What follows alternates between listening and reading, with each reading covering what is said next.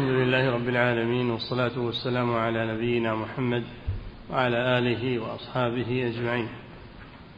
أما بعد قال المؤلف رحمه الله تعالى قال شيخ الإسلام ابن تيمية رحمه الله ما معناه؟ فمن رغب إلى غير الله في قضاء حاجة أو تفريج كربة لزم أن يكون محبا له ومحبته هي الأصل في ذلك انتهى. طيب الباب. باب تفسير التوحيد وشهادة أن لا إله إلا الله. بسم الله الرحمن الرحيم. الحمد لله رب العالمين صلى الله وسلم على نبينا محمد وعلى آله وأصحابه أجمعين. العبارة مرة أخرى. قال شيخ الإسلام ابن تيمية رحمه الله ما معناه؟ فمن رغب إلى غير الله في قضاء حاجة أو تفريج كربة لزم أن يكون محبا له ومحبته هي الأصل في ذلك. انتهى. نعم. من رغب إلى غير الله أيا كان هذا الغير من مخلوقات الله فطلب منه حوائجه أو لجأ إليه في ما يخاف. فإنه قد أحبه يلزم من هذا أنه قد أحب هذا الشيء. والمحبة هي أعلى درجات العبادة. تدخل في دخولا أوليا في معنى لا إله إلا الله. لأن لا إله إلا الله أي لا معبود بجميع أنواع العبادة بحق إلا الله سبحانه وتعالى ومنها المحبة. نعم. فكلمة الإخلاص لا إله إلا الله تنفي كل شرك في أي نوع كان من أنواع العبادة وتثبت العبادة بجميع أفرادها لله تعالى. نعم لأن لا إله إلا الله نفي وإثبات. مركبة من جزئين. لا إله هذا نفي إلا الله هذا إثبات. فمعنى لا إله أي لا معبود بحق. جميع أنواع العبادة. لا معبود بحق. لا بد من هذا القيد. بحق لا تقل لا معبود إلا الله. ما يجوز هذا. هناك معبودات كثيرة. ولكن لا معبود بحق لأن المعبودات منها ما هو بحق ومنها ما هو بالباطل. فلا إله بحق أي لا معبود بحق أو حق إلا الله. تثبت جميع أنواع العبادة لله بعدما تنفيها عن غيره. ولهذا تسمى هذه الكلمة كلمة الإخلاص. كلمة الإخلاص. وتسمى كلمة التوحيد لأنها تثبت التوحيد لله وتنفيه عما سواه. كلمة الإخلاص وكلمة التوحيد. وتسمى العروة الوثقى. كما في قوله تعالى فمن يكفر بالطاغوت هذا معنى لا إله. من يكفر بالطاغوت الكفر بالطاغوت والطاغوت هو كل ما عبد من من المخلوقات. كله طاغوت عبادة للطاغوت. من يكفر بالطاغوت بجميع أنواعه ويؤمن بالله هذا معنى الإثبات. إلا الله. قد استمسك بالعروة الوثقى وهي لا إله إلا الله. لا انفصام لها. وهذا كما في قول ذلك بأن الله هو الحق وأن ما يدعون من دونه هو الباطل وأن الله هو العلي الكبير. فالمعبود والإله بحق هو الله. وما سواه من المعبودات فهي باطلة. يدخل في قوله وأن ما يدعون من دونه هو الباطل. باطل. والباطل معناه الذاهب الذي لا قيمة له. نعم. وقد تقدم بيان أن الإله هو المألوف الذي تألهه القلوب بالمحبة أو غيرها من أنواع العبادة. الإله مشتق من الألوهية وهي المحبة والعبادة. فالإله هو المألوه أي المعبود. المحبوب. هذا هو الإله. والألوهية هي العبادة. ولهذا يسمى توحيد العبادة يسمى توحيد الألوهية. الألوهية والعبادة بمعنى واحد. نعم. فلا إله إلا الله. نفت ذلك كله عن غير الله وأثبتته لله وحده. نفت جميع أنواع الألوهية أي جميع أنواع العبادة عن غير الله. نفت ما هي بتنفي وجود هذا وإنما تنفي حقية هذا. تنفي حقية هذا. وتثبت العبادة بجميع أنواعها لله عز وجل. نعم. فهذا ما دلت عليه كلمة الإخلاص مطابقة. فلا بد من لأن أنواع الدلالة ثلاثة. دلالة مطابقة ودلالة تضمن ودلالة التزام.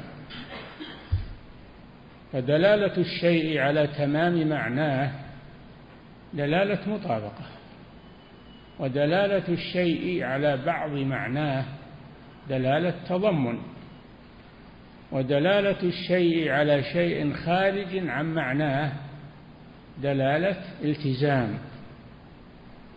نعم. فهذا ما دلت عليه كلمة الإخلاص مطابقة فلا بد من معرفة معناها واعتقاده وقبوله والعمل به باطنا وظاهرا. والله شروط أعلم. شروط لا إله إلا الله مذكورة. سبعة. شروطها سبعة.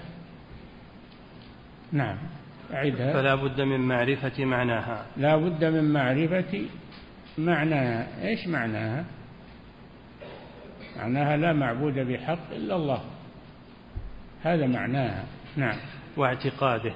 واعتقاد معناها. هذا الشرط الثاني. الشرط الأول معرفة معناها. الشرط الثاني اعتقاد معناها. فلا ولو عرفه إذا لم يعتقده لم تنفعه لا إله إلا الله. نعم. وقبوله. قبول هذا الشرط الثالث قبول. أما إن جامل في هذا ولم يقبله بقلبه وإنما قبله في الظاهر هذا هذا مذهب المنافقين الذين يقبلون الدين في الظاهر وأما في الباطن فهم لا يعتقدونه. يقبلون التوحيد ظاهرا ويقولون لا إله إلا الله ظاهرا. ولا يعرف ولا يعرفون أيضا معناها لكن لا يعتقدون ذلك ولا يقبلونه لا يقبلونه. هذا نفاق. وإن قال لا إله إلا الله نعم. والعمل به. هذا الشرط الرابع. العمل به. أما أنه يعرف معناها ويعتقده يعرف معناها ويعتقده ويقبله. ولكن ها؟ نعم. والعمل به باطل. لكن لا يعمل به.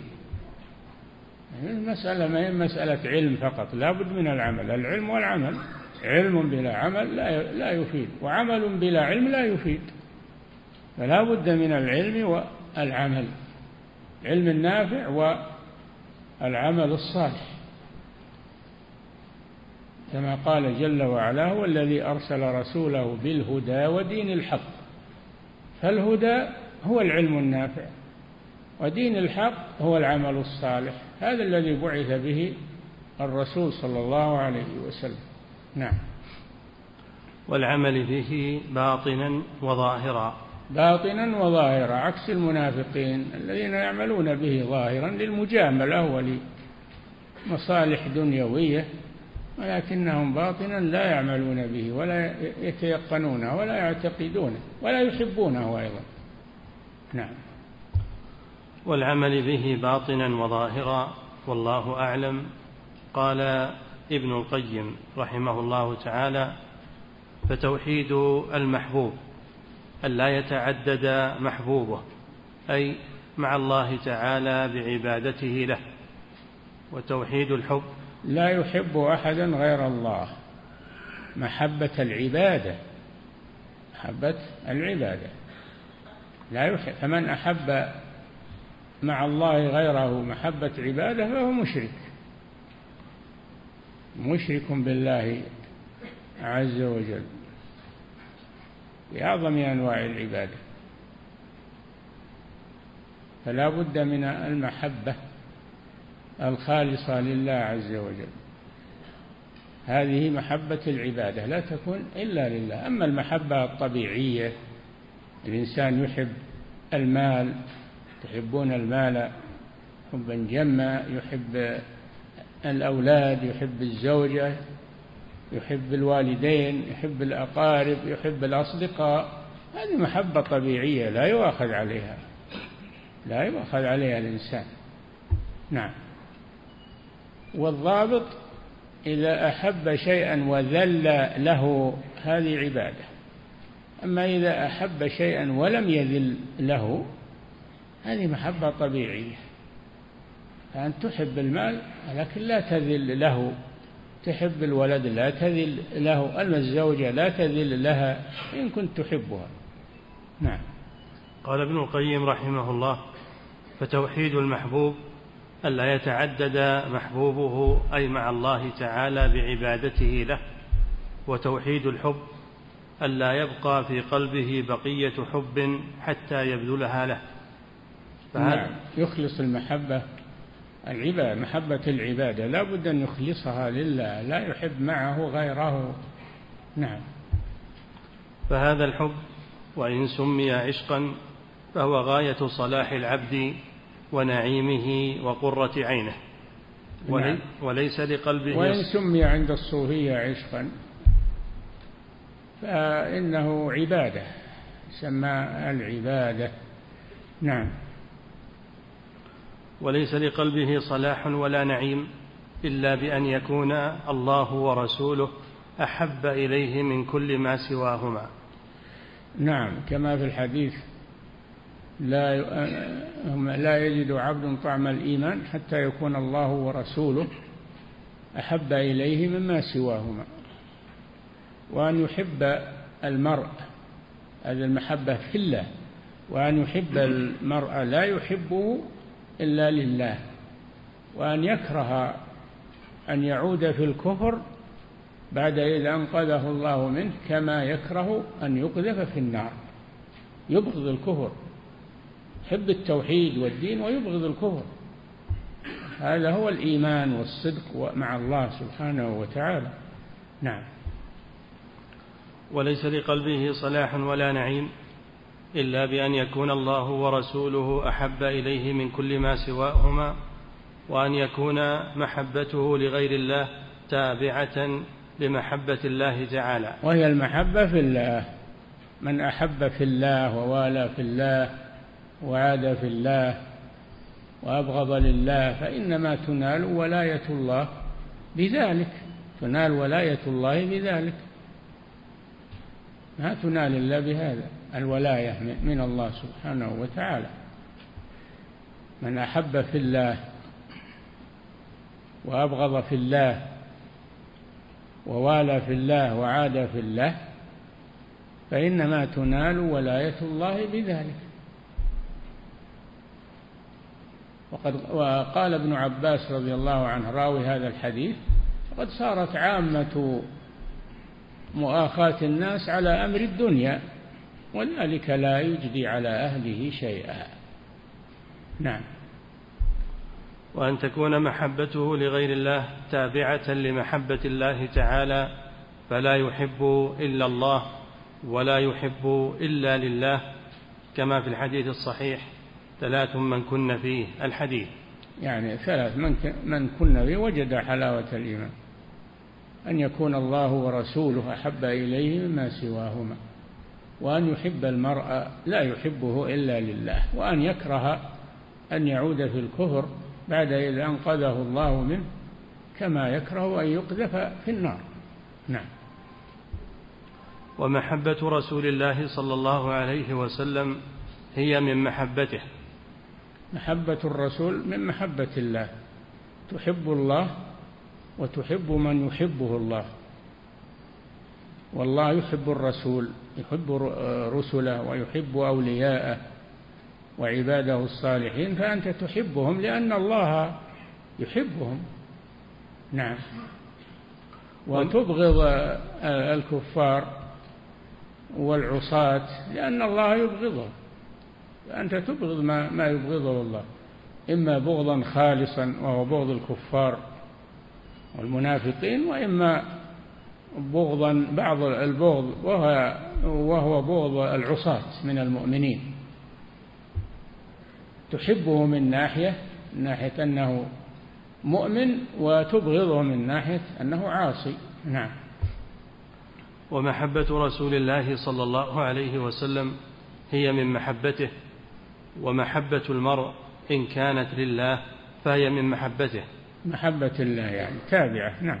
وإن كانت لغير الله فهي منقصة لمحبة الله مضعفة لها. اللي ما يحب إلا من يعطيه المال ويحسن إليه هذه محبة دنيوية لا تفيده شيئا. صارت عامة مؤاخاة الناس على أمر الدنيا ذلك لا يجدي على أهله شيئا. نعم. ويصدق هذه المحبة بأن تكون كراهيته لأبغض الأشياء إلى محبوبه وهو الكفر بمنزلة كراهته لإلقائه في النار أو أشد. أي نعم وأن يكره أن يعود في الكفر بعد إذ أنقذه الله منه كما يكره أن يقذف في النار لأن الله يبغض الكفر ويبغض الكافرين. فأنت تبغض ما يبغضه الله ومن يبغضه الله. هذا البغض في الله العداوة في الله. نعم. ويصدق هذه المحبة بأن تكون كراهيته لأبغض الأشياء إلى محبوبه وهو الكفر بمنزلة كراهته لإلقائه في النار أو أشد. ولا ريب أن هذا من أعظم المحبة. نعم. فإن الإنسان لا يقدم على محبة نفسه شيئا فإذا قدم محبة الإيمان بالله على نفسه بحيث لو خير بين الكفر وإلقائه في النار لاختار أن يلقى في النار ولا يكفر كان أحب إليه من نفسه. إذا بلغ هذه المنزلة أن يكره أن يعود في الكفر بعد إذ أنقذه الله منه كما يكره أن يقذف في النار هذه هي الغاية المحبة في الله عز وجل. نعم. وهذه المحبة هي فوق ما يجده العشاق المحبون. من محبة محبوبيهم بل لا نظير لهذه المحبة كمن لا مثل لمن تعلق. هذه أبلغ من محبة العشاق لأن محبة درجات محبة درجات محبة العشق عشق الصور النساء والأشياء الجميلة. هذه يحبها محبة عشق وميول ورغبة ولكنها لا تدخل في العبادة. نعم.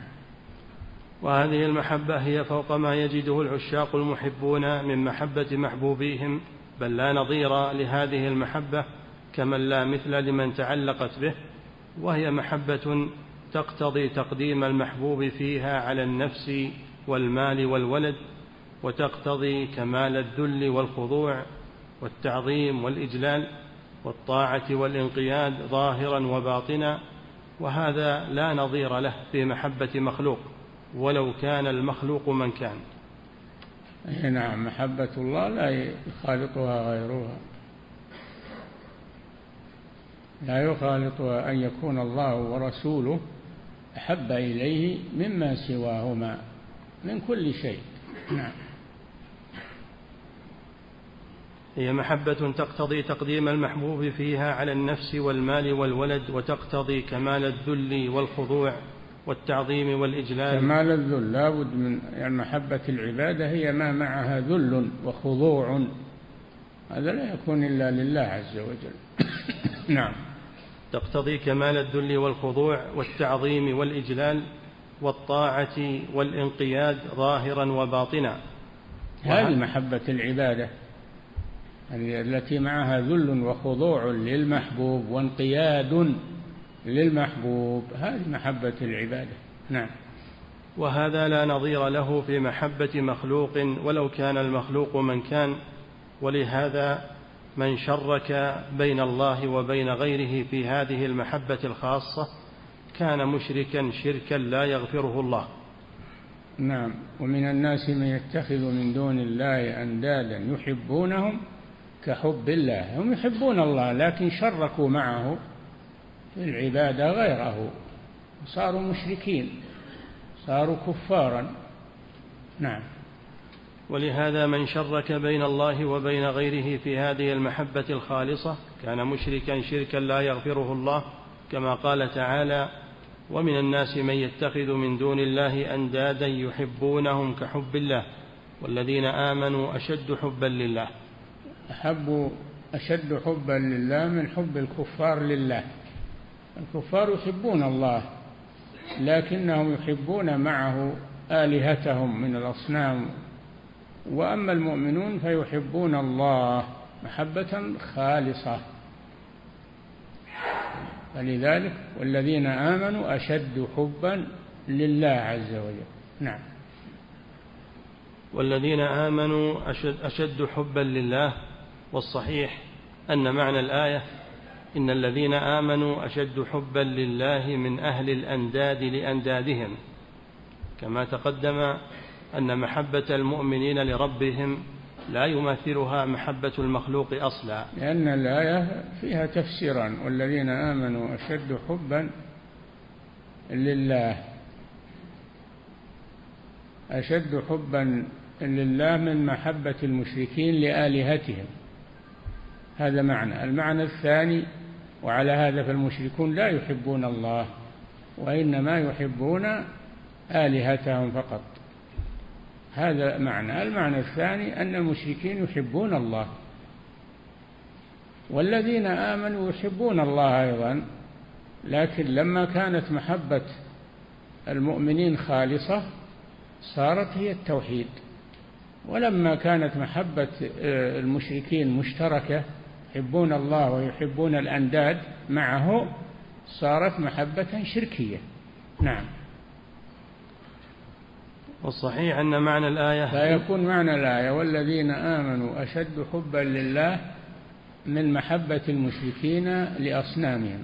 هذا المعنى الأول الذي رجحه ابن القيم هنا. المعنى الثاني والذين آمنوا أشد حبا لله من محبة المشركين لله. نعم. والصحيح أن معنى الآية إن الذين آمنوا أشد حبا لله من أهل الأنداد لأندادهم كما تقدم أن محبة المؤمنين لربهم لا يماثلها محبة المخلوق أصلا كما لا يماثل محبوبهم غيره وكل أذى في محبة غيره فهو نعيم في محبته وكل مكروه في محبة غيره فهو قرة عين في محبته ومن ضرب بمحبته الأمثال التي في محبة المخلوق للمخلوق كالوصل والهجر والتجني بلا سبب من المحب وأمثال ذلك مما يتعالى الله عنه علوا كبيرا فهو مخطئ أقبح الخطأ وأفحشه وهو حقيق بالإبعاد والمقت انتهى. انتهى كلام ابن القيم. نعم. قال المصنف رحمه الله تعالى المصنف الشيخ محمد بن عبد الوهاب مصنف كتاب التوحيد. نعم. قال المصنف رحمه الله تعالى وفي الصحيح عن النبي صلى الله عليه وسلم أنه قال من قال لا إله إلا الله وكفر بما يعبد من دون الله حرم ماله ودمه وحسابه على الله عز وجل.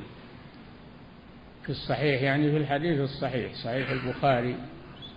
أو صحيح مسلم أو كلا كليهما. الصحيح يعني في الحديث الصحيح.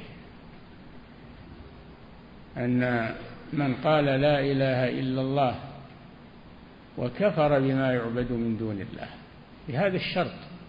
ولا كثير يقولون لا إله إلا الله لكن لا يكفرون لا يكفرون بما يعبد من دونه يقولون هذا صحيح وذولا شفعاء وأولياء شفعاء عند الله كما تقوله الجاهلية ويعبدون من دون الله ما لا ينفعهم ولا يضرهم. يقولون هؤلاء شفعاؤنا عند الله. فالذي يقول لا إله إلا الله ولا يكفر بما يعبد من دون الله لا تنفعه هذه الكلمة ولا يخرج من الشرك بها لأنه مجرد كلام باللسان لكنه يعتقد أن ما يعبده القبوريون والأضرحة والأولياء والصالحين يقول هذا صحيح. هذا وليس هذا بشرك. هذا طلب للشفاعة. هذا طلب يقربون إلى الله زلفى. ما أشبه ذلك. كثير يقولون هذا ممن ينتسبون إلى العلم والدين والإسلام مع الأسف. هذا لا لا لا يعد مسلما. إذا لم يكفر بما يعبد من دون الله. ويقول هذا ما ما هو بشرك هذا إنما هو اتخاذ للو للوسائل والشفاعة والتقريب إلى الله سبحانه وتعالى. يقربون إلى الله زلفى. هؤلاء ناس صالحون ولهم أعمال صالحة فنرجو منهم نطلب منهم أن يشفعوا لنا عند الله. ويصرفون لهم أنواعا من العبادة كالذبح والنذر والطواف بقبورهم غير ذلك. نسأل الله العافية. هذا شرك. نعم. وإن كانوا يقولون لا إله إلا الله ما تنفعه الذي يقول لا إله إلا الله يبتعد عن هذه الأمور كلها ويعاديها ويعادي أهلها ويحذر منها وينهى عنها. ينهى عنها. نعم. من قال لا إله إلا الله وكفر بما يعبد من دون الله حرم ماله ودمه. لم يقتصر على قول لا إله إلا الله. كثير يقولون لا إله إلا الله لكن يبررون عبادة غير الله بمبررات باطلة. ويقول انها ما هي بشرك يسمون الشيء بغير اسمه. اذا ما هو الشرك؟ يقولون الشرك أن تعتقد أن أحدا يخلق مع الله أن أحدا يرزق مع الله أن أحدا يحيي ويميت. إحنا ما نعتقد هذا. نقول هذا لله وحده. نقول هذا توحيد الربوبية. لا يكفي. لا يكفي هذا. نعم. من قال لا إله إلا الله وكفر بما يعبد من دون الله حرم ماله ودمه وحسابه على الله عز وجل. حرم دمه وماله. صار مسلما يحكم بإسلامه في الظاهر إن ما لنا إلا الظاهر. فمن قال لا إله إلا الله كففنا عنه. فإن صدق في قولها ولم يرتكب ناقضا من نواقضها فإنها فإنه يكون مسلما حقا. ومن قالها آه، لأجل غرض من الأغراض الدنيوية يتقي بها القتل يتقي ليعيش مع المسلمين ولكنه لا يكفر بما يعبد من دون الله. ويقول الناس أحرار كل له عقيدته وأنا ما ما عندي كراهية للناس. يسمون هذا الكراهية. الآن يسمون هذا بالكراهية. فلان عنده كراهية. نعم كراهية دينية ما هي كراهية هوى. نحن نكره الكفار والمشركين لله نبغضهم لله عز وجل. لا تتخذوا عدوي وعدوكم أولياء. نهى الله عن ذلك. يا أيها الذين آمنوا لا تتخذوا عدوي وعدوكم أولياء تلقون إليهم بالمودة. لا يجوز هذا. نبغض الكفار ونعاديهم في الله عز وجل. فمن قال لا إله إلا الله ما يقتصر عليه. وكفر بما يعبد من دون الله. ما يقتصر على لا إله إلا الله ولا يكفر بما يعبد من دون الله. إما أنه يسمي هذا غير شرك توسلا ويسميه تزلفا عند الله أو طلبا للشفاعة. الأسماء لا تغير الحقائق. هذا هو الشرك. هذا هو الشرك الأكبر. وكفر بما يعبد من دون الله. بهذا القيد. حرم دمه وماله. لأنه صار مسلما. ودم المسلم حرام. وماله حرام وعرضه حرام. إن دماءكم وأموالكم وأعراضكم عليكم حرام. كحرمة يومكم هذا في بلدكم هذا. أما من قالها بلسانه ولم يكفر بما يعبد من دون الله وأظهر شيئا يناقضها هذا لا يحرم دمه ولا ماله. وإن كان يقول لا إله إلا الله ما جاء بالقيد وكفر بما يعبد من دون الله. نعم. فهذا قيد عظيم لهذه الكلمة. نعم. حرم ماله ودمه وحسابه على الله عز وجل. حين مال إلا الظاهر أما حسابه عند الله إن كان صادقا في قلبه فهو صادق عند الله وهو مؤمن ظاهرا وباطنا. أما إن كان كاذبا في قلبه وإنما قالها لطمع دنيوي وليعيش مع المسلمين فهذا والله يعلم منه ذلك. هو ما أظهر هذا لكن هذا في قلبه وقرارة نفسه. فإنه في الآخرة يكون مع الكفار. حسابه على الله. الحساب ما هو من شاننا الحساب عند الله سبحانه. إنما عليك البلاغ وعلينا الحساب. الذي يعلم السر وأخفى سبحانه وتعالى.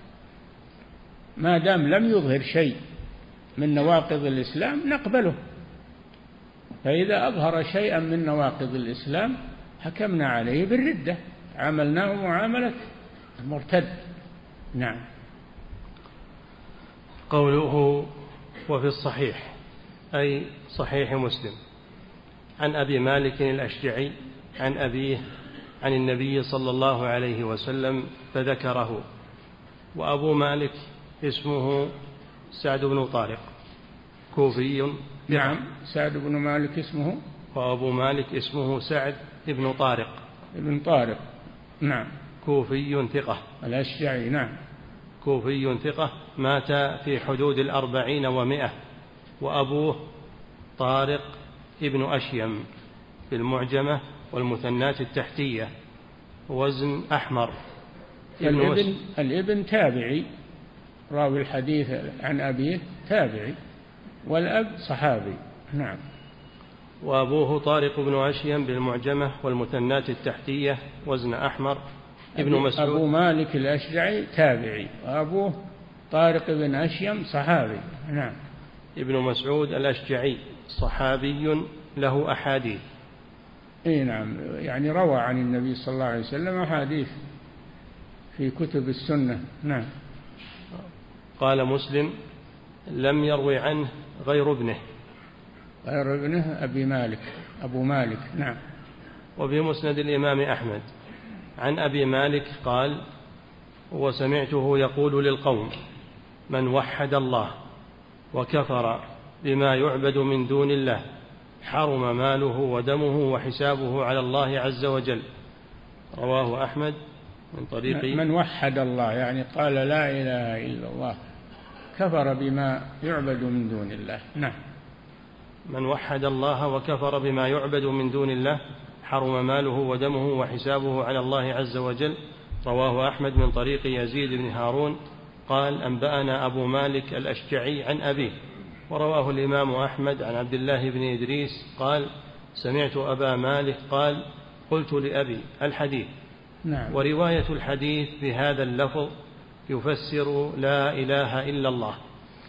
نعم من قال لا إله إلا الله وكفر بما يعبد من دون الله يفسر لا إله إلا الله ويبين معناها أن معناها الكفر بما يعبد من دون الله وإفراد الله بالعبادة. نعم. قوله من قال لا إله إلا الله من قال من قال لا إله لا بد يتلفظ بها.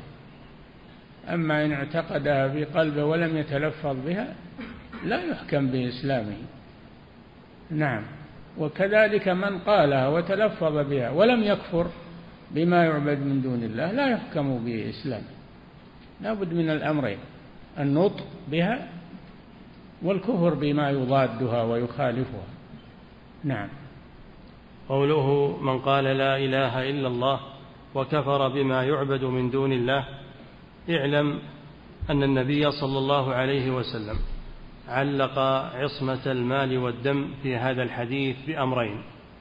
الأول قول لا إله إلا الله. النطق بها التلفظ بها. نعم. الأول قول لا إله إلا الله عن علم ويقين كما هو مقيد في قولها في غير ما حديث كما تقدم. نعم. والثاني الكفر بما يعبد من دون الله فلم يكتف باللفظ المجرد عن المعنى. بل لا. نعم. بل لا بد من قولها والعمل بها. نعم.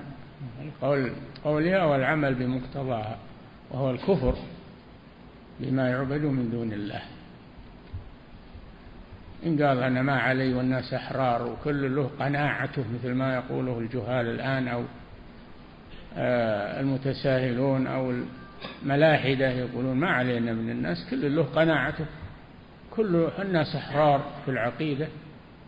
لو كان الناس أحرار في العقيدة ما أرسل الله الرسل وأنزل الكتب وشرع الجهاد في سبيل الله كان يخليهم أحرار في عقائدهم.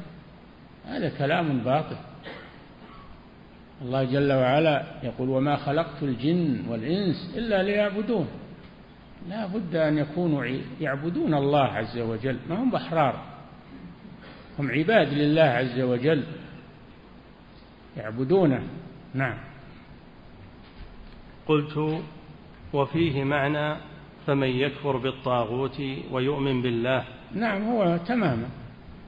من قال لا, إلا الله لا إله إلا الله وكفر بما يعبد من دونه. هو معنى لا إله إلا الله. وهو يطابق قوله تعالى فمن يكفر بالطاغوت ويؤمن بالله. شوف قدم الكفر بالطاغوت على الإيمان بالله عز وجل. نعم. قلت وفيه معنى فمن يكفر بالطاغوت ويؤمن بالله فقد استمسك بالعروة الوثقى لا انفصام لها وهي لا إله إلا الله. العروة الوثقى هي لا إله إلا الله. نعم.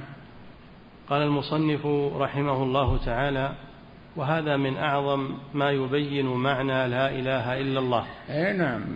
معنى لا إله إلا الله ليست لفظا يقال باللسان لكن معناها معناها إفراد الله بالعبادة. قول لا إله إلا الله والعمل بمقتضاها النطق بها والعمل بمقتضاها نعم. قال المصنف رحمه الله وهذا من أعظم ما يبين معنى لا إله إلا الله فإنه لم يجعل التلفظ بها عاصما للدم والمال بل ولا معرفة معناها مع لفظها بل ولا الإقرار بذلك بل ولا كونه لا يدعو إلا الله وحده لا شريك له بل لا يحرم ماله ودمه حتى يضيف إلى ذلك الكفر بما يعبد من دون الله. أي نعم فلو قال أنا أقول لا إله إلا الله ولا أعبد إلا الله ولكن ما علي من الناس. أنا ما ما لا أعادي في الله وأبغض في الله وأوالي في الله ما علي من الناس. أنا ما علي إلا من نفسي. أنا لا أشرك بالله ولكن لا أعادي المشركين. ما هو عادي ما عليه منه نقول أنت لم تعرف الدين أصلا. الدين وما الدين إلا الحب والبغض والولاء كذاك البراء من كل غاو وآثم. لازم من الحب في الله والبغض في الله والولاء والبراء. وهو معنى لا إله إلا الله. نعم. وهذا من أعظم ما يبين معنى لا إله إلا الله فإنه لم يجعل التلفظ بها عاصما للدم والمال. ما ما اكتفى بقوله من قال لا إله إلا الله. بل أضاف وكفر بما يعبد من دون الله. نعم. لم يجعل التلفظ بها عاصما للدم والمال بل ولا معرفة معناها مع بل ولا إذا قالها وهو يعرف معناها لكنه لا يعمل بمقتضاها. ما يكفي هذا أيضا. نعم. بل ولا الإقرار بذلك. بل ولا الإقرار بذلك ظاهرا. حتى يكفر بما يعبد من دون الله. نعم. بل ولا كونه لا يدعو إلا الله وحده لا شريك له. نعم يقول أنا ما علي أنا ما عندي شرك ولا أشرك بالله ولكن ما أعادي المشركين والكفار ما علي منهم. نقول أنت لم تفهم الدين أصلا. ما لازم لا تتخذوا عدوي وعدوكم أولياء. لازم تبغض ما يبغضه الله ومن يبغضه الله. وتحب من يحبه الله وما يحبه الله عز وجل. هذا معنى لا إله إلا الله. نعم. بل لا يحرم ماله ودمه حتى يضيف إلى ذلك الكفر بما يعبد من دون الله. فإن, نعم. فإن شك أو توقف لم يحرم ماله ودمه. اي نعم قال والله أنا ما ما علي من الناس ولا أكفر المشركين ولا أكفر لهم قناعاتهم ولهم حريتهم أنا ما أكفرهم. يقول أصلا أنت ما عرفت معنى لا إله إلا الله ولا المقصود بها ولا ينفعك التلفظ بها. نعم. فإن شك أو توقف لم يحرم ماله ودمه فيا لها من مسألة ما أجلها. يقول و... الشيخ يا لها هذا هذه المسألة. مسألة أن التلفظ بلا إله إلا الله لا يكفي وأن عبادة الله وحده لا تكفي حتى يضيف إلى ذلك الكفر بما يعبد من دون الله كما قال الرسول صلى الله عليه وسلم. وهذا هو محط الخلاف بين أهل التوحيد وبين غيرهم. ممن يدعي الإسلام والإيمان ولكنه ما يبغض الكفار ولا يعاديهم ولا يتبرأ من دينهم. نعم. فيا لها من مسألة ما أجلها ويا له من بيان ما أوضحه وحجة ما أقطعها للمنازع. هكذا يقول الشيخ رحمه الله أخذا من هذا الحديث. ما جاء بشيء من عنده من هذا الحديث أخذه كلام الرسول صلى الله عليه وسلم. أنه ما ينفع التلفظ بها مجردا ولا ينفع اعتقاد معناها ولا ينفع العمل بها حتى يضيف إليه الكفر بما يعبد من دون الله. أما لو قال والله أنا ما علي إلا من نفسي ما علي من الناس. نقول أنت ما ما فهمت الولاء والبراء ولا فهمت الدين. يجب عليك أن تتعلم أولا. نعم. فيا لها من مسألة ما أجلها ويا له من بيان ما أوضحه وحجة ما أقطعها للمنازع. انتهى. قلت وهذا هو الشرط المصحح لقول لا إله إلا الله فلا يصح قولها بدون هذه الخمس. قلت وهذا كلام الشارح. نعم. قلت قلت وهذا هو الشرط المصحح لقول لا إله إلا الله فلا يصح قولها بدون هذه الخمس التي ذكرها المصنف رحمه الله تعالى أصلا. قال تعالى وقاتلوهم حتى لا تكون فتنة ويكون الدين كله لله. قاتلوهم قاتلوا الكفار حتى لا تكون فتنة أي شرك. قاتلونهم لأجل الشرك حتى لا تكون فتنة ويكون الدين كله لله. يكون الدين كله لله هذا الغرض من الجهاد في سبيل الله. نعم. وقال تعالى فاقتلوا المشركين حيث وجدتموهم وخذوهم واحصروهم. المشركين هذا وصف تعليل. الوصف إذا عقب حكما فهو علة لذلك الحكم. اقتلوا المشركين لماذا؟ لأنهم مشركون. لأنهم مشركون فالعلة في قتلهم أنهم مشركون لأجل إفراد الله بالعبادة. نعم. وقال فلا بد من هذا لا بد من قتال المشركين مع الاستطاعة. وقتال المشركين والجهاد في سبيل الله ما هو بفوضى كل يأخذ السيف أو يقتل ويفجر و... لا هذا هذا هذا ما هو هذا من الفساد في الأرض ليس من الجهاد. الجهاد له ضوابط وله أحكام يكون بقيادة ولي أمر المسلمين يكون بتنظيمه وإشرافه. لا بد يكون هذا له قائد وله راية له راية موحدة تقود للجهاد. والذي يقوم بهذا هو ولي أمر المسلمين هو الإمام. الله جل وعلا يقول ما يا أيها الذين آمنوا ما لكم إذا قيل لكم انفروا في سبيل الله اثاقلتم إلى الأرض. إذا قيل لكم من هو القائل؟ ولي الأمر. ولي الأمر. وهو الرسول صلى الله عليه وسلم في وقته أو خلفاؤه أو من يأتي بعده من ولاة أمور المسلمين. القتال الجهاد لا يكون إلا تحت راية إسلامية موحدة. هذا هو الجهاد في سبيل الله وإلا فإنه يكون فوضى وإفسادا في الأرض. نعم. وقال تعالى فاقتلوا المشركين حيث وجدتموهم وخذوهم واحصروهم واقعدوا لهم كل مرصد فإن تابوا وأقاموا الصلاة وآتوا الزكاة فخلوا سبيلهم. بهذا الشرط فإن تابوا يعني أخلصوا العبادة لله وتركوا الشرك تابوا. إن تابوا نعم. وأقاموا الصلاة. وأقاموا الصلاة مع التوبة يقيمون الصلاة التي هي الركن الثاني من أركان الإسلام. ويؤدون الزكاة أيضا لأنها قرينة الصلاة. وأبو بكر رضي الله عنه قاتل مانع الزكاة مع أنهم يقولون لا إله إلا الله ويصلون. لكن لما منعوا الزكاة قاتلهم رضي الله عنه. وقال والله لأقاتلن من فرق بين الصلاة والزكاة. والله لو منعوني عقالا أو عناقا يؤدونها إلى رسول الله لقاتلتهم عليه. الرسول قال إلا بحقها إلا بحقها. والزكاة حق للا إله إلا الله. نعم. فإن تابوا وأقاموا الصلاة وآتوا الزكاة فخلوا سبيلهم أمر بقتالهم حتى يتوبوا من الشرك نعم. ويخلصوا أعمالهم لله تعالى ويقيموا الصلاة ويؤتوا الزكاة. ويؤتوا الزكاة لا بد. نعم. فإن أبوا عن ذلك أو بعضه قوتلوا إجماعا. أي نعم. قاتلهم الصديق رضي الله عنه وهم يصلون.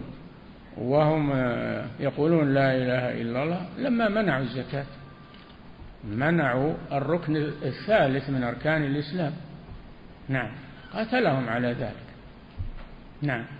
وذكر ابن كثير رحمه الله تعالى في تفسير قوله تعالى قد أفلح من تزكى فقال قال الحافظ أبو بكر البزار حدثنا عباد بن أحمد وساق بسنده عن جابر بن عبد الله عن النبي صلى الله عليه وسلم قد أفلح من تزكى قال من شهد أن لا إله إلا الله وخلع الأنداد وشهد أني رسول الله. الحديث. تزكى يعني بالإيمان لأن الزكاة الزكاة أنواع. الزكاة التي هي التوحيد تطهر بها من الشرك وزكاة المال وزكاة البدن التي هي صدقة الفطر. نعم.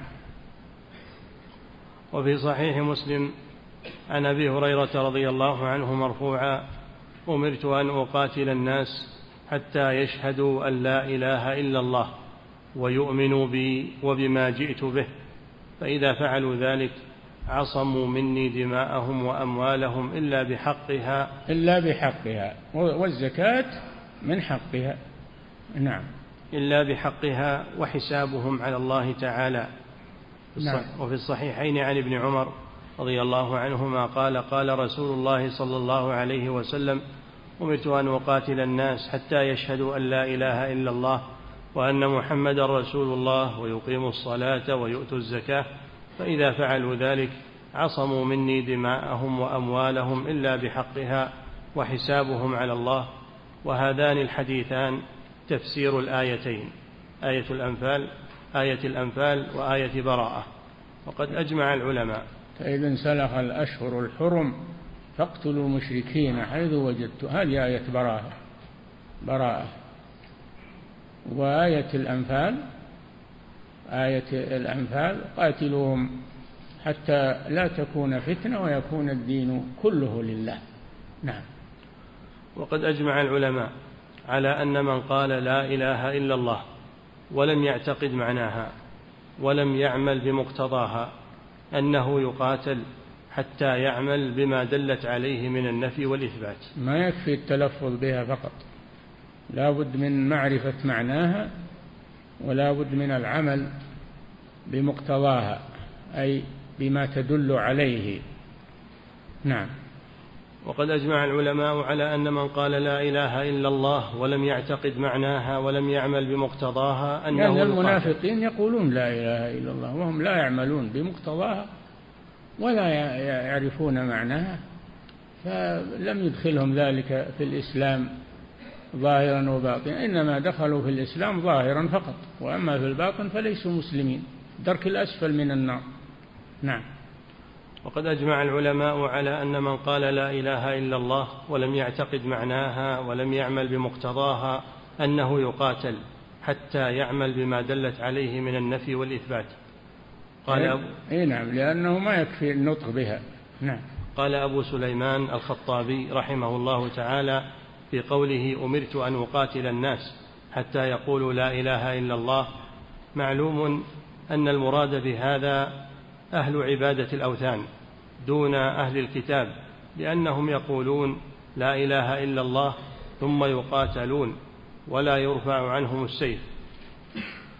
نعم الكفار على نوعين كفار وثنيون وكفار كتابيون.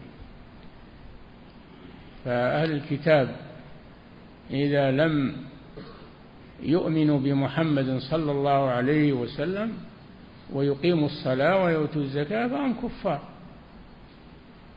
لأنهم مأمورون باتباع رسول الله صلى الله عليه وسلم ومأمورون بدين الإسلام الذي بعث به صلى الله عليه وسلم قاتلوا الذين لا يؤمنون بالله ولا باليوم الآخر ولا يحرمون ما حرم الله ورسوله ولا يدينون دين الحق. هم يدينون بدين لكن ما هو ما هو حق. ولا يدينون دين الحق من الذين أوتوا الكتاب حتى يعطوا الجزية عن يد وهم صاغرون. نعم. فأهل الكتاب يقاتلون إلى أن يدفعوا الجزية.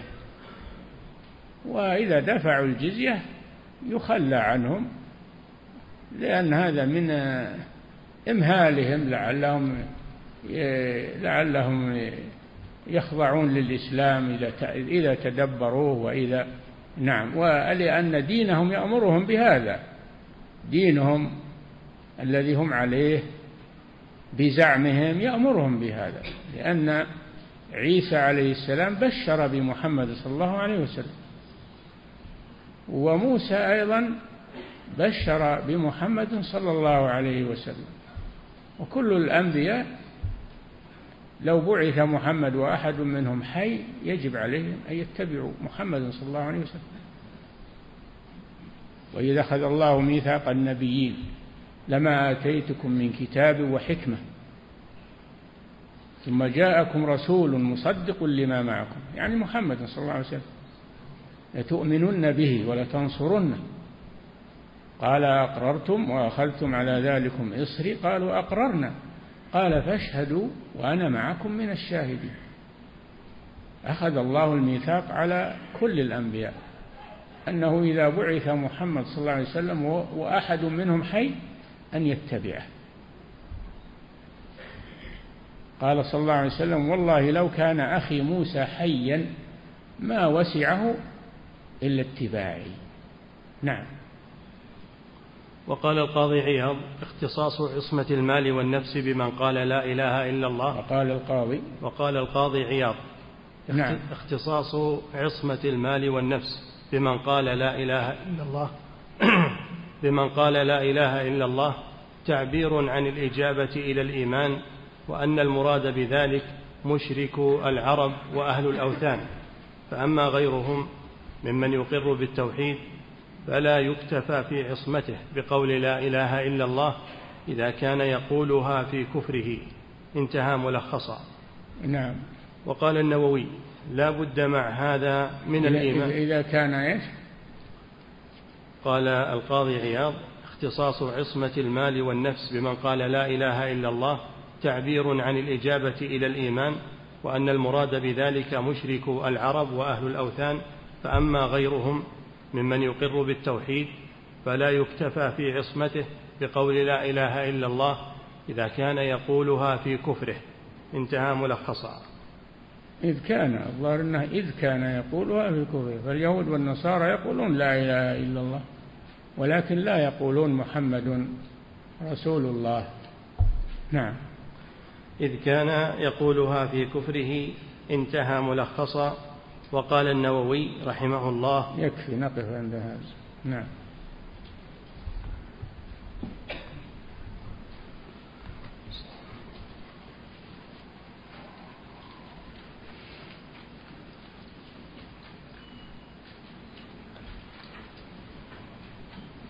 فضيلة الشيخ وفقكم الله يقول هل تجوز محبة لاعبي الكرة الكفار وهل هذا يكون فيه مخالفة في العقيدة أو إخلال بالعقيدة؟ نعم الذي يحب الكفار سواء يلعبون الكرة أو غيرها يعتبر هذا من الولاء للكفار. لا يجوز هذا. لا تجد قوما يؤمنون بالله واليوم الآخر يوادون من حاد الله ورسوله ولو كانوا آباءهم أو أبناءهم ولو كانوا يلعبون الكرة و... ما ينفعهم هذا. نعم. فضيلة الشيخ وفقكم الله يقول هناك من يقول بأن الذين يخرجون من النار وهم لم يعملوا خيرا قط كانوا متمكنين من العمل ولم يعملوا لكن وش يدريه أنهم متمكنين من العمل؟ وش أدراه عن هذا الحديث يحمل على أنهم قالوها وماتوا في الحال لم يتمكنوا من العمل. أما لو تمكنوا وتركوا العمل اختيارا فإن هذا لا ينفعهم شيء. ما هو الكلام على النطق أو على الاعتقاد. لا بد من العمل. لا بد من العمل. وش يدريها القائل هذا؟ أنهم يتمكنون من العمل. هذا قول من لا يفهم. نعم. فضيلة الشيخ وفقكم الله. يقول هل هذا القول يعد من أقوال أهل السنة والجماعة؟ لا لا هذا جهل هذا جهل ولا وليس من أقوال هذا قول متعالم ما هو قول عالم. نعم. فضيلة الشيخ وفقكم الله يقول السائل هل محبة الأب الكافر تعد من المحبة الطبيعية الجائزة؟ إن كان يحبه لدينه ما هي طبيعية محبة دينية. أما إن كان يحبه لأبوته ولإحسانه إليه فقط هذه محبة طبيعية. نعم. فضيلة الشيخ وفقكم الله من كان يظهر الإسلام والصلاة لكن إذا سألناه عن معنى لا إله إلا الله قال معناها لا خالق إلا الله. فهل يعد مسلما بذلك؟ إن كان جاهلا يبين له ويشرح له وإن كان متعمدا لا تنفعه لا إله إلا الله. ليس هذا هو معناه. هذا كذاب. نعم. فضيلة الشيخ وفقكم الله. يقول هناك من يقول إن بعض شروط لا إله إلا الله هي شروط مترادفة كاعتقادها وقبولها مثلا. هذا ما يفهم. اللي يقول الكلام ذا ما ما هو بيفهم. شروط لا إله إلا الله كل شرط مستقل ما هو مترادف. ما هو مترادف لكن هو ما دقق النظر. نعم. وهذه آفة التعالم أن الإنسان يتكلم بدون علم ويظن أنه عالم. نعم. فضيلة الشيخ وفقكم الله هل تنطبق قاعدة الحب في الله والبغض في الله تنطبق حتى في الوالدين المسلمين؟ فنبغض والدينا على قدر ما فيهم من المعصية. ونحبهم على قدر ما فيهم من الطاعة أم أن الوالدين يستثنون من ذلك؟ لا ما يستثنون. من المحبة الدينية ما يستثنون. فأنت تحبهم محبة طبيعية لا محبة دينية. لا تجد قوما يؤمنون بالله واليوم الآخر يوادون من حاد الله ورسوله ولو كانوا آباءهم أو أبناءهم أو إخوانهم أو عشيرتهم. نعم. فضيلة الشيخ وفقكم الله يقول القول بأن الإيمان أصل والعمل فرع كمال. هل هذا من أقوال أهل السنة والجماعة؟ لا, لا ما هو من أقوال أهل السنة والجماعة. أهل السنة والجماعة يقولون الإيمان قول باللسان واعتقاد بالقلب وعمل بالجوارح يزيد بالطاعة وينقص بالمعصية. هذا قول أهل السنة والجماعة. والعمل ليس فرعا. العمل أصل في الإيمان أصل في الإيمان. الإيمان يتكون من قول واعتقاد وعمل تكون من هذه الأمور. ما هي بعضها فرع وبعضها أصل؟ لا. نعم. فضيلة الشيخ وفقكم الله. أسئلة كثيرة تسأل عن مسألة العذر بالجهل في باب العقيدة. منها هذا السؤال يقول إذا نشأ الإنسان في بلد علماؤه قبوريون وهذا شخص قد أخذ العلم منهم امتثالا لقوله فاسألوا أهل الذكر هل يكون معذورا في عدم؟ يا أخي التوحيد ينشر الآن في الكتب ويوزع في كتب وينشر في الإذاعات وينشر في وسائل الإعلام ليلا ونهارا. وأنت تقول إن مشايخه يعني خرافيون.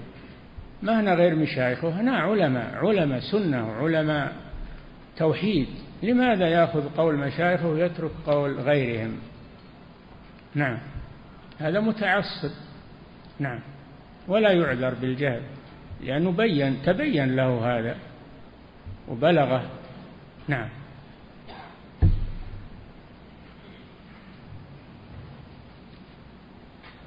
الله أكبر.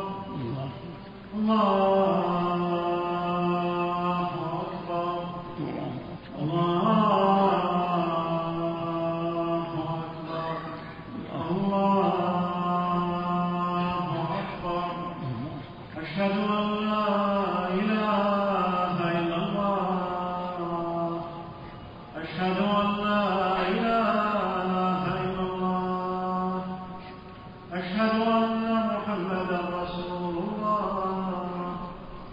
shadow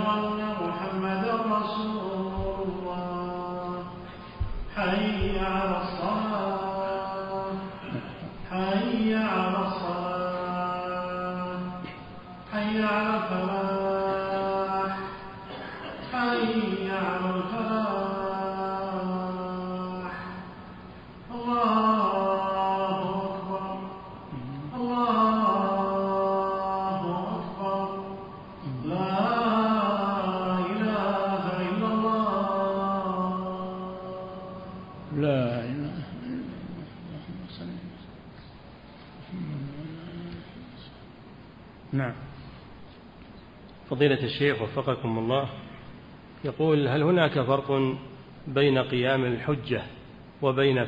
وبين فهمها إذا بلغته الحجة وهو يفهمها لو أراد الفهم قامت عليه الحجة أما إذا بلغته الحجة بغير لغته ولا يفهمها إلا إذا ترجمت له هذا نعم هذا يعذر حتى يبين له بلغته معنى الآية أو معنى الحديث أو معنى كلام أهل العلم. إذا كان بغير لغته يفسر له ويترجم له. أما العربي والذي يفهم اللغة العربية إذا بلغه القرآن أو السنة أو كلام أهل العلم قامت عليه الحجة. نعم. وفضيلة الشيخ وفقكم الله. لأنه يفهم لو أراد الفهم. نعم.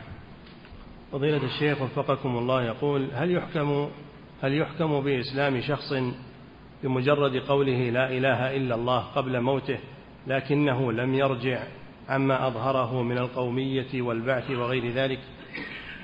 إيش أدرانا؟ ما ظهر لنا شيء من هذا. نأخذه على ظاهره ونحكم بإسلامه في الظاهر ونكل بواطنه إلى الله سبحانه وتعالى. ما كلفنا بهذا. نعم. فضيلة الشيخ وفقكم الله يقول السائل يقول بعض المعاصرين في كتاب له أن من قال لا إله إلا الله يكفي منه هذا القول لإجراء أحكام الدنيا عليه. فهل هذا القول صحيح؟ اي نعم يكفي إذا لم يظهر منه ما يخالف هذه الكلمة أو يناقضها. فإذا ظهر منه شيء يخالف هذه الكلمة بطلت ولا تنفعه. نعم. يقول فضيلة الشيخ وفقكم الله هل يدخل المرجئة في حديث النبي صلى الله عليه وسلم من قال لا إله إلا الله وكفر بما يعبد من دون الله حيث إنهم يلتمسون الأعذار لمن يسجد للأصنام؟ لا يعذرون بهذا.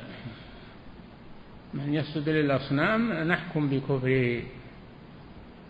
ولا نقول إنه اتخذ الصنم سترة يحتمل إنه اتخذ الصنم. ما لقى سترة غير الصنم؟ سبحان الله تعسفات. نعم. فضيلة الشيخ وفقكم الله يقول هل يجوز التوسل إلى الله سبحانه وتعالى بالأولياء والصالحين؟ وكيف يكون ذلك؟ التوسل إلى الله بالأولياء والصالحين إن كان القصد منه التوسل بدعائهم يتوسل بدعائهم يدعون الله له فلا بأس بذلك. النبي صلى الله عليه وسلم عمر بن الخطاب رضي الله عنه توسل بدعاء العباس بالسقيا طلب الغيث فهذا لا بأس به. إنه يتوسل بدعائهم.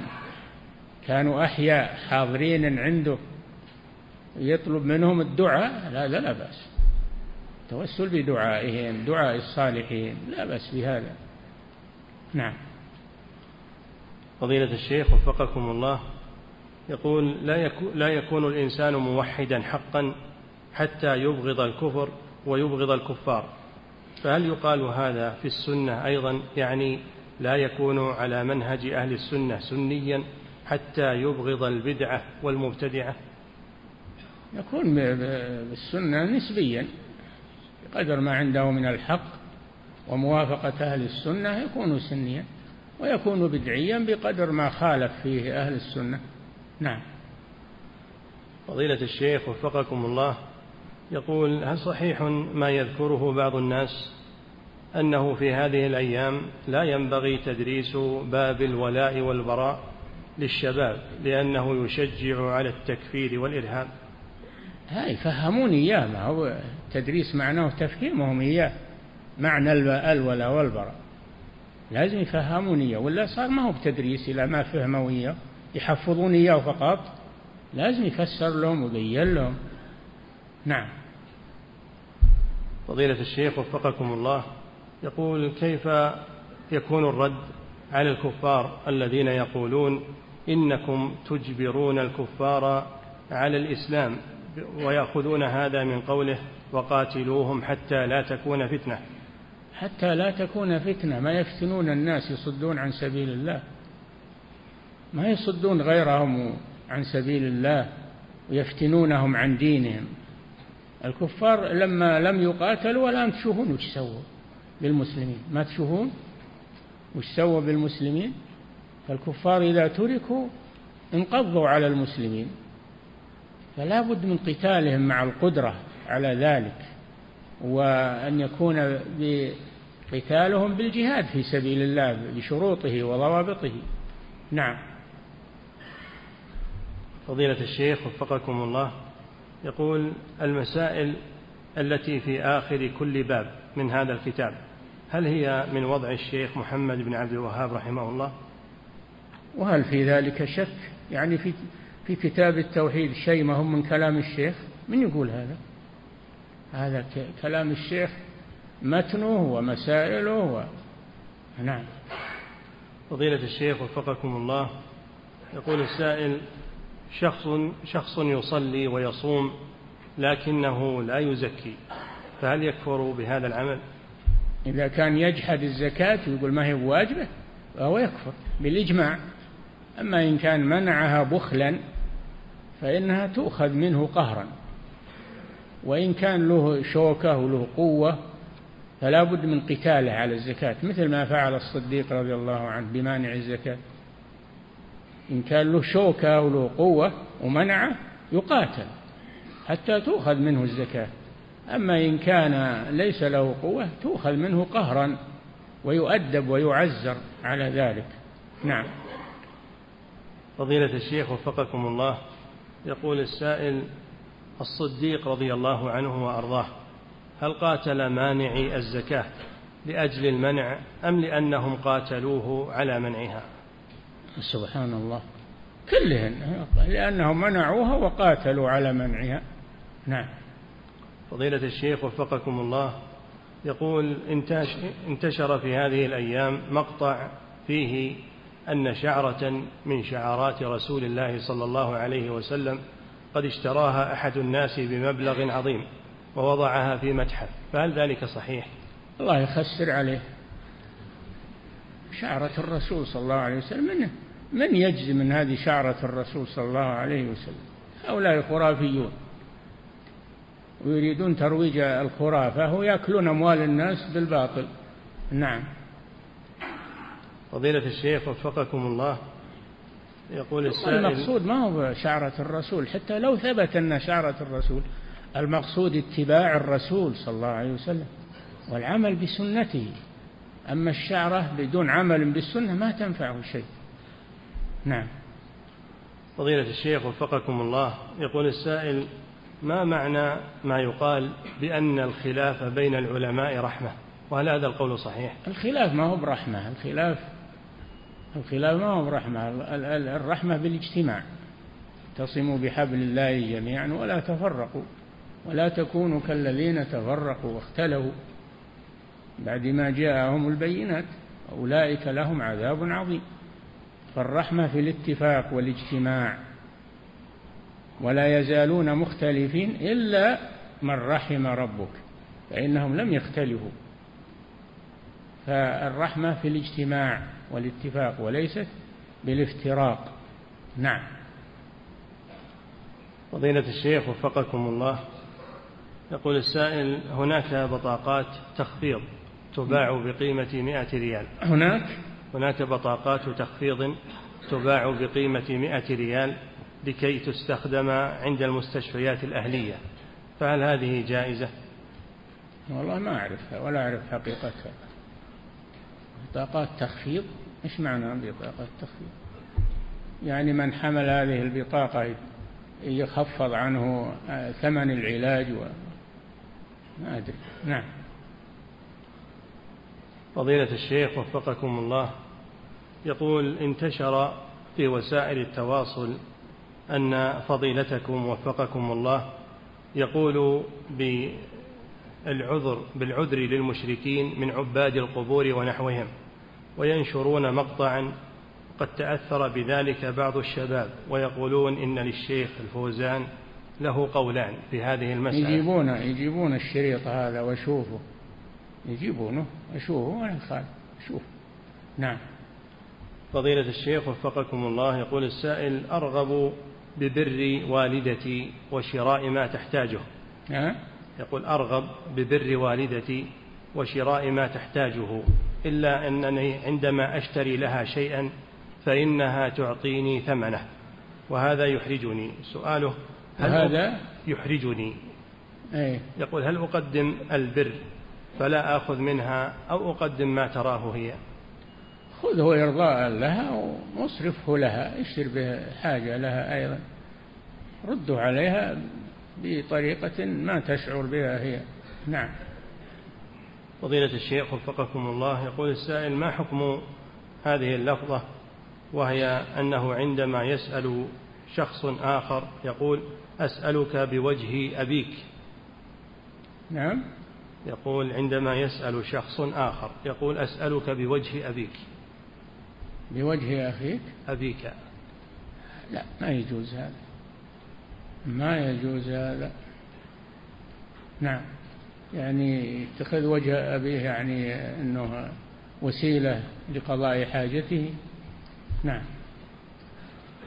فضيلة الشيخ وفقكم الله يقول السائل ما حكم كتابة القصائد والمدح في بعض القبائل؟ وهل يجوز سماعها أم هي من باب المفاخرة؟ هذه من أمور الجاهلية. الفخر بالأحساب والطعن في الأنساب والنياحة على الميت هذه من أمور الجاهلية تترك. ولا تجوز المفاخرة المسلمون إخوة كلهم إخوة. إن أكرمكم عند الله أتقاكم. إنما المؤمنون إخوة. إثارة هذه النعرات والمفاخرات هذه من أمور الجاهلية. يجب القضاء عليها. نعم. فضيلة الشيخ وفقكم الله. يقول احتفظ بصور أولادي على جهاز المحمول على جهاز الجوال. هل يجوز ذلك؟ لا يجوز حمل الصور لأجل الذكريات أو لأجل ما يجوز هذا إلا الصور الضرورية التي تحتاج إليها في تصريف أمورك ومصالحك. أما الصور للهواية أو للفن أو للذكريات هذا لا يجوز. الواجب إتلافها. لا تدع صورة إلا طمستها كما قال الرسول صلى الله عليه وسلم. نعم.